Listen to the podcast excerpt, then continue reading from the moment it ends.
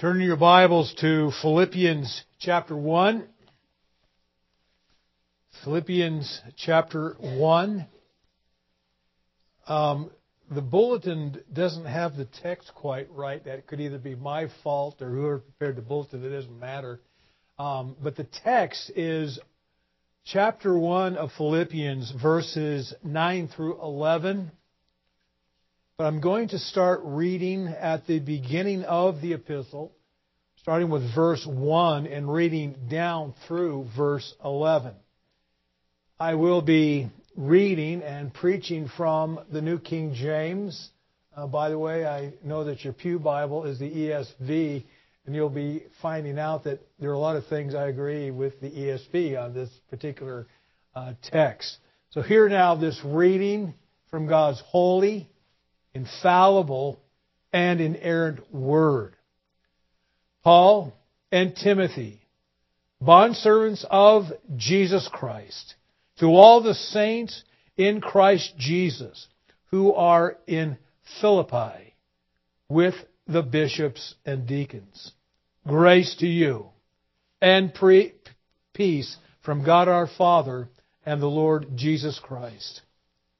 I thank my God upon every remembrance of you, always in my prayer of mind, making requests for you, all with joy, for your fellowship in the gospel from the first day until now, being confident of this very thing, that he who has begun a good work in you will complete it until the day of Jesus Christ just as it, is, as it is right for me to think this of you all, because I have you in my heart, inasmuch as both in my chains and in the defense and confirmation of the gospel, you all are partakers with me of grace. For God is my witness, how greatly I long for you all with the affection of Christ. And this I pray, that your love may abound still more and more in all knowledge, oh, excuse me, in knowledge and all discernment, that you may approve the things that are excellent, that you may be sincere and without offense till the day of Christ being filled with the fruits of righteousness which are by Jesus Christ, to the glory and praise of God. Let's look to the Lord again in prayer. Our Father, we rejoice that you have given to us your holy word. We are thankful that you have set before us your will You've also set before us what you desire for us to believe concerning you. So, Father, we recognize that your word is indeed a precious treasure, that you've given it to us through the Holy Spirit who inspired every word of it. Father, we ask now that you would abundantly bless the proclamation of your word. We desire for you to grant to us a true sermon this morning. That you would, by the power of the Spirit, cause your word to go forth in power. And also, Lord, we pray that you would work in the heart of all those who hear this proclamation from your word. Lord, our desire is that no one would leave this place unchanged by the proclamation of your holy word. We ask that this would be a time of your power. Father, we've already confessed our sins to you and even to each other. And Lord, in doing so, we acknowledge that we are sinners and that we need to be changed. So, Father, we pray that you would use your word here today to bring about your desired change in our lives. We ask this in Jesus' name. Amen. During Paul's first Roman imprisonment, he wrote the book of Ephesians, Philippians, Colossians, and Philemon. And at the beginning of each one of these books, he included prayers for those that he addressed. And this morning we're going to be looking at the prayer that he offered for the Philippians here that we just read. Now, last time I was here, we looked at Paul's second prayer for the Ephesians in chapter 3 of Ephesians. And the time before that, it was the first prayer that we find in the book of Ephesians. So I'm continuing, in essence, a series here on these prayers from the prison epistles. And so we're going to be considering that prayer that we read in verses 9 through 11. I frequently just think of Paul as the great missionary preacher. And indeed he was. But he was also a man of prayer. I believe that one of the reasons why we see the gospel advancing so powerfully through this apostle is because he was indeed a man of prayer. And we need to understand that this prayer that we just read in verses 9 through 11 these are inspired words. That means that this prayer not only came from the heart of Paul, this prayer came from the very heart of Christ himself. So understand this. Paul, when he prayed this, he was not just praying for his desire for this prayer to be answered by God the Father. He was expecting Christ himself to want this prayer, to desire this prayer to be answered by His own Heavenly Father in the lives of these believers. The prayer contains one petition and then three purposes. And that prayer is for the love in these Philippians to abound more and more in knowledge and all discernment. Now, this prayer is one in which Paul, we could say also our Savior, he's expressing one of the very great needs of any congregation,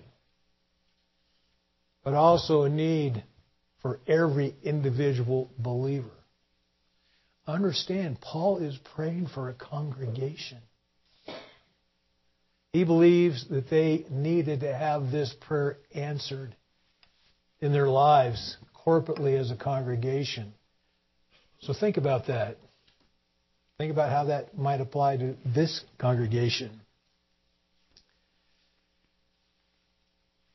Looking at the petition there in verse 9, where Paul says, And this I pray that your love may abound still more and more in knowledge and all discernment. There are some who have mistakenly looked at that prayer, that petition, and have thought that Paul is praying for the love of these believers to increase, to abound. I'm sure Paul would be very happy if that took place, but that's not specifically what he's praying for. What he is praying for here is that their love would increase in two essential qualities knowledge and discernment. Knowledge and discernment. Someone I know who's professor at a Christian college once told the story about coming home from a day of teaching. He walks into the house and he notices that the goldfish are not in the goldfish bowl. He's wondering what happened. So he finally sees his little daughter. He said, honey, what happened to the goldfish? And she gleefully said, I set them free, Daddy. I set them free. It was a hot summer day. He immediately rushed out of the house, to see if he could find those, those goldfish. One was on the sidewalk and it was cooked. But the other one was on the grass and it was still moving, so he quickly scooped it up and put it back in the goldfish bowl. Now, the problem with the little girl wasn't that she didn't love those goldfish enough. Her problem was she didn't have the knowledge and the discernment to understand that what she did was not good for them. That's the importance of having a love that abounds in knowledge and all discernment. That's the apostle's point.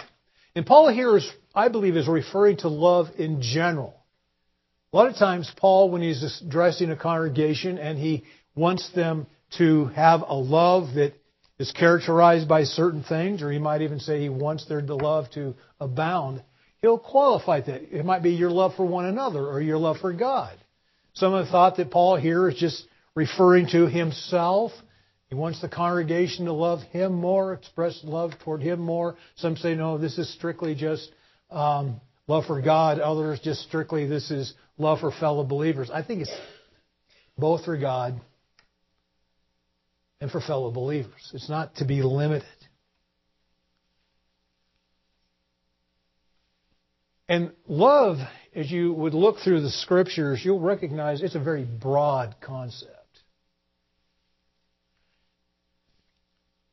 It includes such emotions as compassion, enjoyment, desire, affection, adoration, appreciation.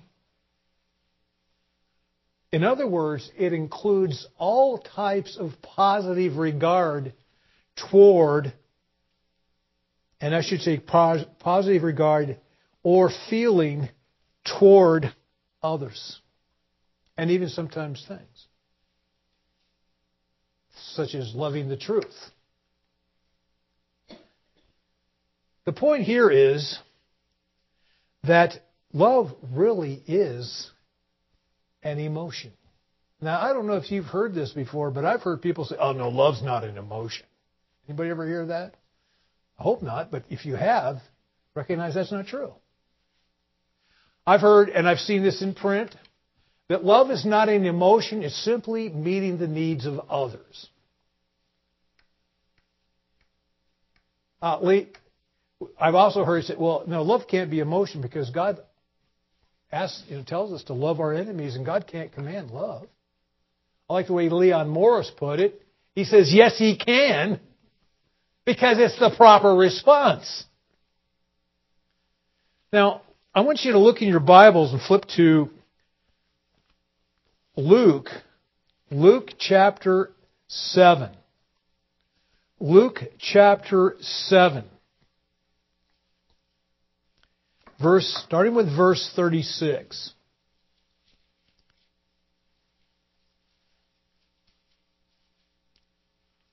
Well, probably the best, that's the whole text. That's where the text begins. But I'm going to start at verse 40. This is where Jesus is dining with Simeon, who's a Pharisee. And a woman comes and begins to wipe our Savior's feet with her tears and to kiss his feet. And the Pharisee thinks this man can't be a prophet because if he were, he would know what kind of woman's touching him. So this is what Jesus says, starting with verse 40. And Jesus answered and said to him, Simon, I have something to say to you. So he said, Teacher, say it. There was a certain creditor who had two debtors. One owed 500 denarii and the other 50. And when they had nothing, pay attention to this, and when they had nothing with which to repay, he freely forgave them both. Tell me, therefore, which of them will love him more? Simon answered and said, I suppose the one who forgave, whom, yeah, the one whom he forgave more. And Jesus said to him, You have rightly judged. Now wait a minute. How can love be merely meeting the needs of another when we have two creditors who didn't have anything they could pay or repay that creditor with, obviously they would not be able to meet any of his needs. You follow my point? This is one of those texts that proves that love is an emotion.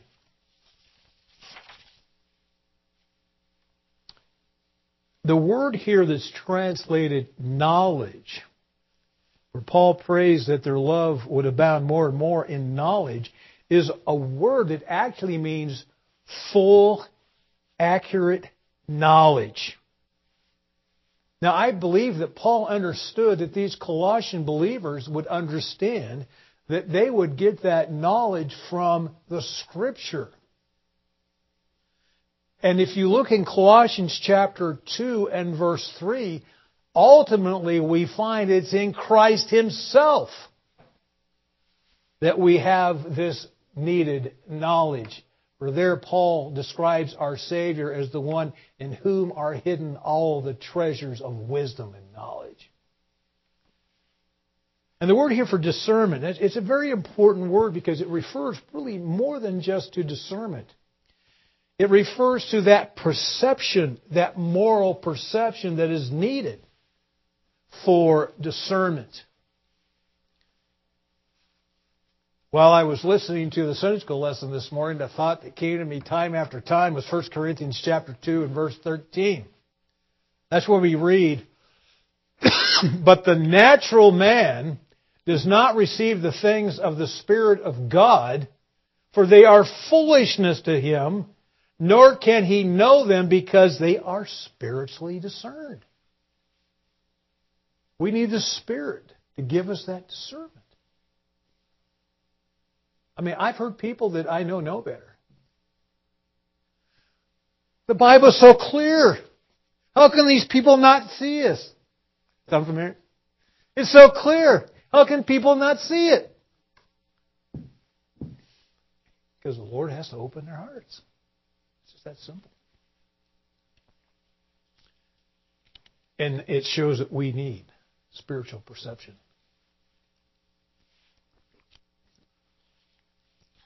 moral perception. Now we know from Philippians chapter 4, verses 14 through 18, that the Philippian congregation was a very loving congregation. And as I said, Paul here is not praying that the amount of their love would greatly increase, but for that love to acquire biblical knowledge and spiritual perception. Notice that Paul adds that little word, all, in knowledge and all discernment. The point here that the apostle is making is that this discernment is needed for every area and every aspect of our lives. It's something he's praying that would be true all across their lives. You see, for love to increase or even to exist without these safeguards would be detrimental to the church and even to our own lives. You see, love that is not biblically informed and spiritually discerning is not merely deficient and defective, it's downright dangerous. Now, love, love should flow out of every believer like a river. Just should flow out of us. But what happens if a river overflows its banks? Flooding occurs. Damage occurs. No, the river has to stay within its limits.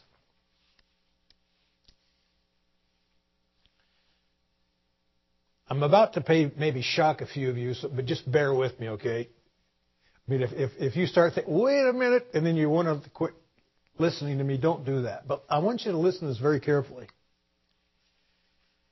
You are not to love everything and everyone. You might think, what? What? Listen to me carefully. Listen to this from Psalm 139, verses 21 through 22. This is what the inspired author, King David, wrote. Do I not hate them, O Lord, who hate you? Do not, do I not loathe those who rise up against you? I hate them with perfect hatred. I count them my enemies. Don't come after me because I said you're not to love everybody. That's David's testimony. That's intended to be an example to us. And you might be thinking, oh, wait a minute, that's Old Testament. That kind of ties in with the lesson this morning. That's Old Testament. We don't have to worry about that. Because after all, didn't Jesus say in Matthew 5:44, "Love your enemies"? He sure did. Is there a contradiction here? No. You see, what David is talking about in Psalm 139 is his hatred for those who hate God. He's not talking about personal enemies. He sees anyone who is an enemy of God to be his enemy. In Matthew chapter 5 and verse 44, Jesus is talking about our personal enemies. And we are to love them. Listen to this from Psalm 511. The Lord tests the righteous, but the wicked and the one who loves violence, his soul hates. You think God hates? No. Yes. Psalm 5:5. God hates all the workers of iniquity. What? Yes. I know that's not popular. I know it's not. But it's true. And if you're going to come after me about teaching this and preaching this from the pulpit, bring your scripture. R.C. Sproul made the comment about the saying, God loves the sinner but hates the sin. And his comment was to the sinner, don't take any comfort in that. Because God's not going to send your sin to hell, He's going to send you to hell.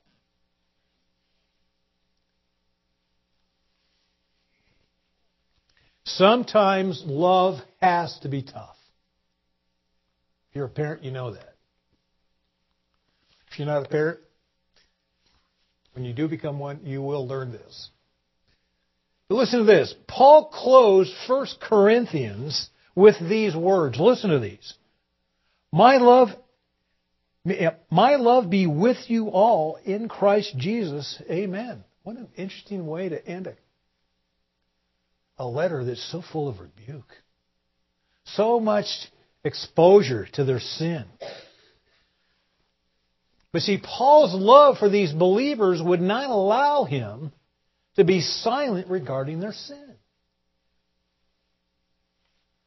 And Paul's love for the Corinthians was guided by knowledge and spiritual perception.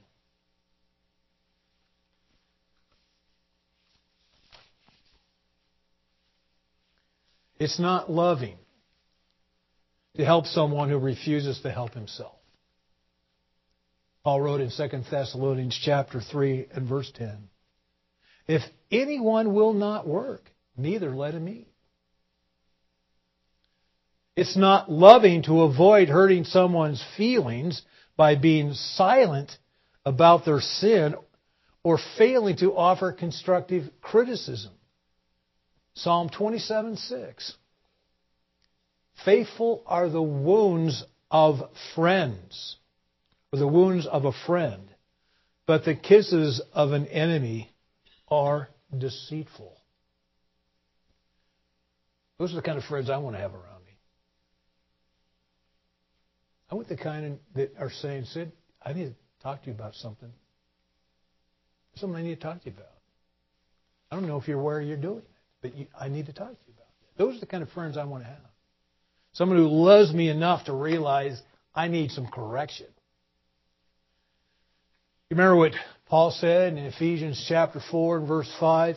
He talked about speaking the truth in love.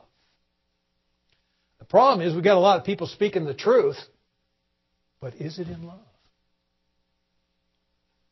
Is it in love? Let me ask you this. Is there someone that you need to go to and point out a sin or a shortcoming? Meditate on, think about that for a while, especially as we're about to partake of the Lord's Supper.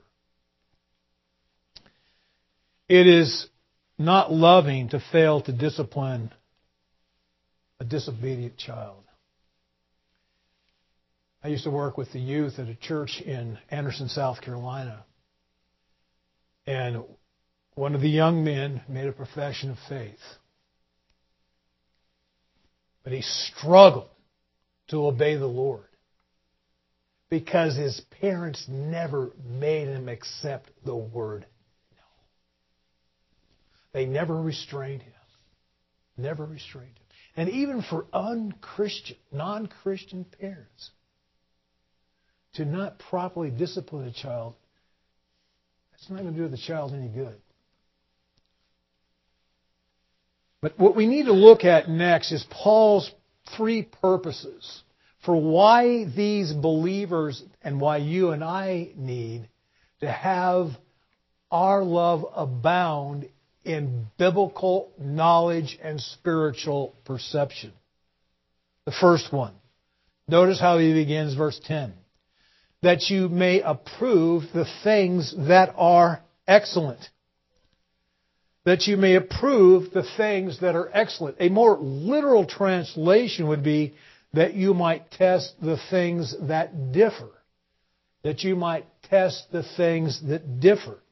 His point is that they needed to have this increase of knowledge and spiritual perception so that they would be able to test the, the things that differ morally. Is this morally right or is this not? We all recognize that the world's reasoning is horribly deficient. The fall has caused mankind not to be able to think well at all. That's why if someone is caught crushing the egg of a bald eagle, he's going to be slapped with a heavy fine. But there's people in this country think it's okay to kill a baby in the womb just before it's born. Some even think it's okay to kill that baby just after it's been born. Now, that's just crazy.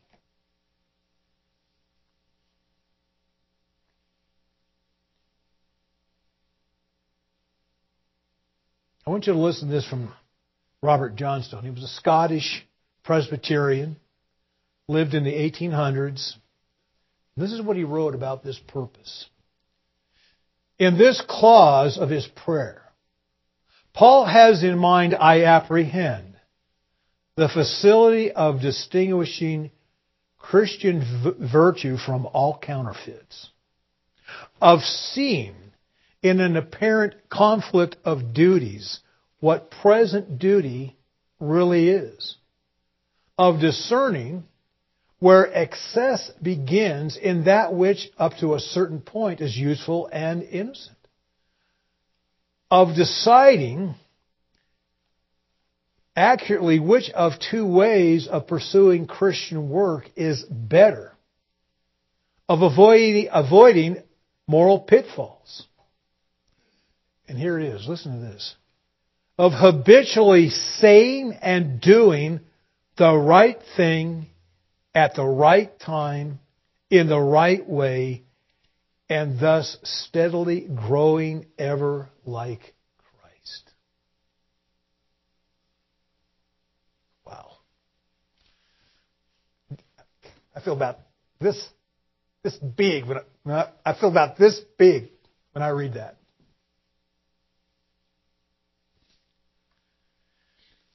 But that's what Paul is getting at.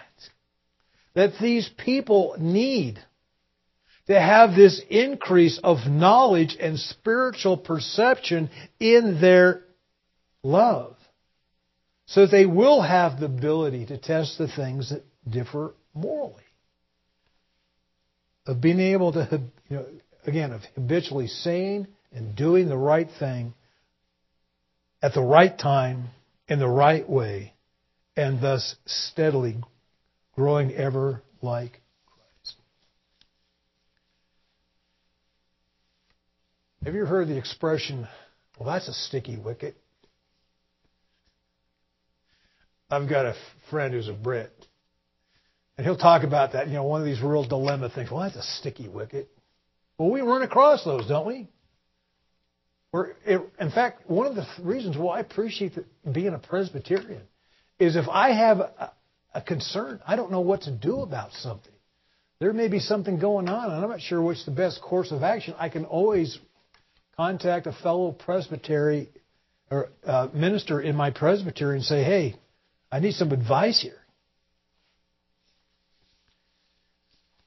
One time when I was going once a month to a church in Wilmington, uh, one of the ladies in that church asked me her advice. She asked me for my advice. Her unsaved daughter was about to marry her live in boyfriend. And a minister that she knew advised her don't go to that wedding. Absolutely do not go to that wedding. But I knew she felt uneasy about that, so she asked me. And I pointed out to her that her daughter was not a believer. And therefore, she would not be violating the prohibition of a believer marrying an unbeliever. I also pointed out to her that her daughter and her boyfriend would be legitimizing their relationship. And then I also pointed out to her that not going to the wedding would undoubtedly result in the alienation of that daughter who she was trying to witness to, and then also witnessing to her daughter's new husband. Now, there's an interesting thing. Two different ideas. One minister says no. By the way, I wasn't ordained at the time when I gave her that advice. sometimes it's not easy to discern these things. And I could tell you horror story after horror story, just like you could, about there's this situation happening in this church, and this is what the elders did, and I think they were wrong, or I think they were right. But look at the second purpose. The second purpose here is that you may be sincere and without offense till the day of Christ. This second purpose is advancing the first. It's not a parallel, like two different purposes, but these are moving everything forward. He says that he is desiring that as a result of their being filled or their abounding with more and more knowledge and spiritual perception is that they would be sincere. Now, that's not a very good translation. Uh, if I remember correct, I think the ESV actually got this right. They have pure. Yeah, it translates that word pure. That's actually what Paul's getting at. It's not sincere. If you look up the English word for sincere, you're going to get some interesting definitions such as without deceit, pretense, or hypocrisy. Well, that kind of fits the context. But what Paul is getting at here is he's desiring for them to have moral purity. The problem with the word sincere is sometimes it's used in the sense of, well, at least he was sincere. Ever hear that one?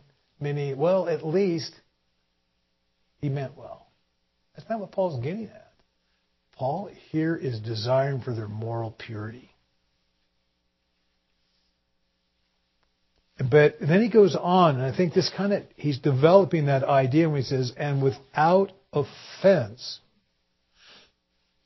till the day of Christ. The word here that's translated till in my New King James is really better to be translated as for. And if you have the ESV in front of you, you'll see that's what's there. For the day of Christ.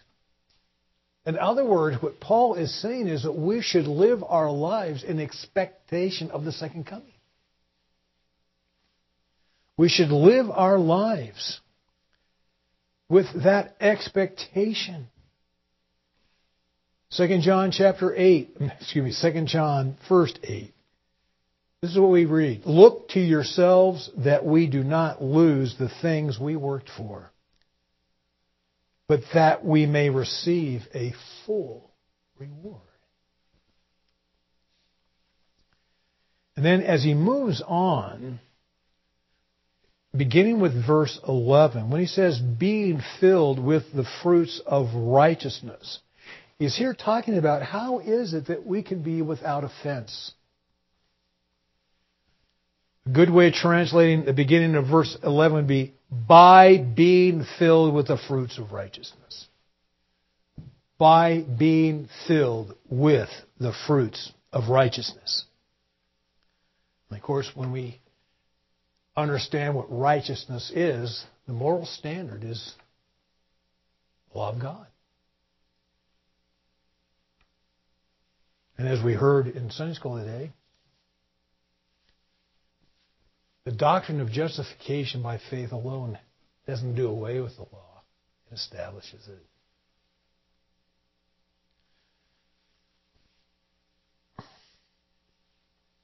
But I want to point you to is those words that follow, which are by Jesus Christ. The fruits of righteousness which are by Jesus Christ. We heard a good Sunday school lesson today that had, that dealt with that problem. The problem being that so many think that they can do righteous acts apart from the work of the Spirit and with apart from Christ. the same minister who told the story about the the goldfish. I was at a installation service in one of our OPC works, and the minister made this remark that there are too many reformed pastors who preach and are, and I'm, I'll get it. There are too many reformed pastors who preach an Arminian view of sanctification. Yeah, even Presbyterian reform.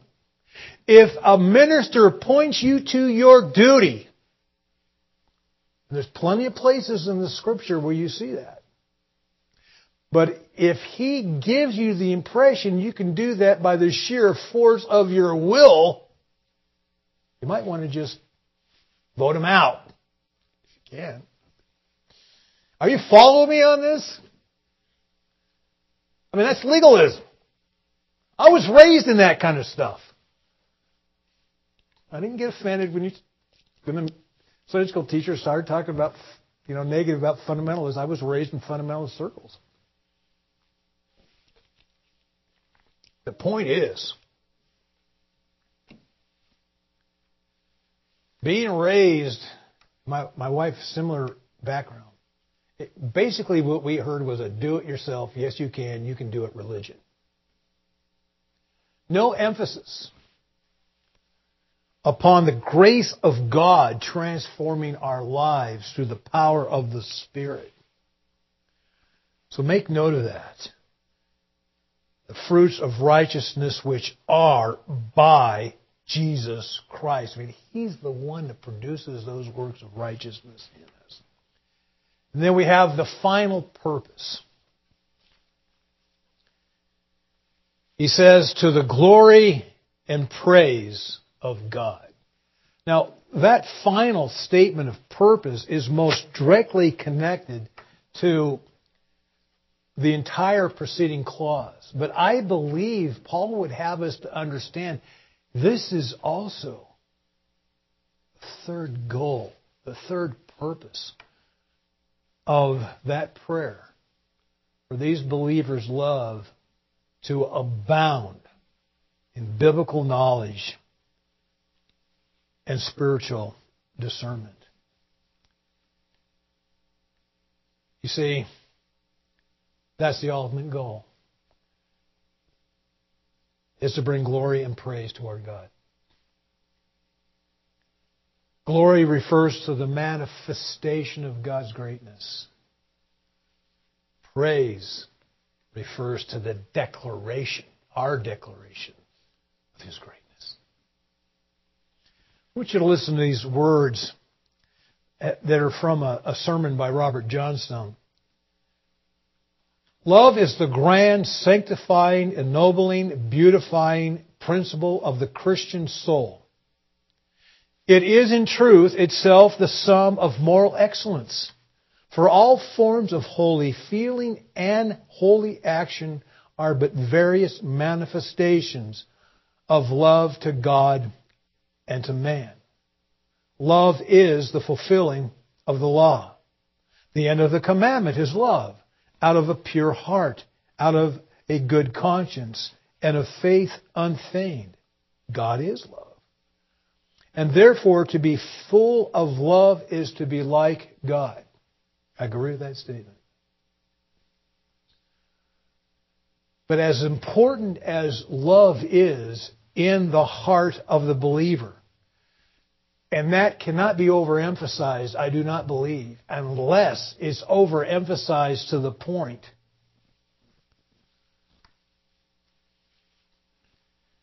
that one fails to recognize that love needs to be held within certain limits.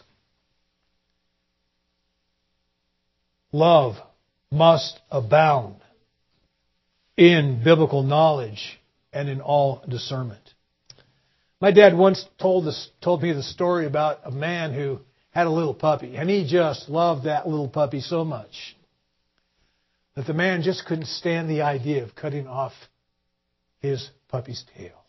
He just couldn't stand the idea. So out of love for his puppy, he decided to cut off the tail an inch at a time. I sure hope that's not a true story. But that's what my dad told. me. What's the point? You may be a very loving person, and I hope you are. In fact, I this is a very loving congregation. That's one of the reasons why I like coming here. But here's the point. You may be a loving pers- person, but without biblical knowledge and spiritual discernment, you may and most likely will do more harm than good.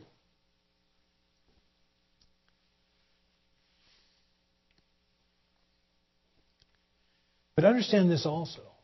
Without knowledge and discernment abounding within your love, you will also fail to fully fulfill the three purposes that Christ has set forth in this text through Paul. You will fail to properly test the things that differ morally. You will lack moral purity and become a stumbling block to others because of not being filled with the fruits of righteousness which are by Jesus Christ. And you will fail to properly bring glory and praise to God. I urge you to pray this prayer for yourself. Pray for others you, you know might need it. But I pray for this congregation. I pray for you. That your love may abound still more and more in knowledge and all discernment. That you may test the things that differ morally. That you may be morally pure and without offense for the day of Christ because of having been filled with the fruits of righteousness which are by Jesus Christ for the glory and praise of God. Let's pray. Father, we rejoice in this text. Father, we acknowledge that we need to be a loving people, but we also recognize our love needs to have certain qualities. Lord, grant us that our love would abound in biblical knowledge and in spiritual discernment. And we ask this in the name of the Lord Jesus. Amen.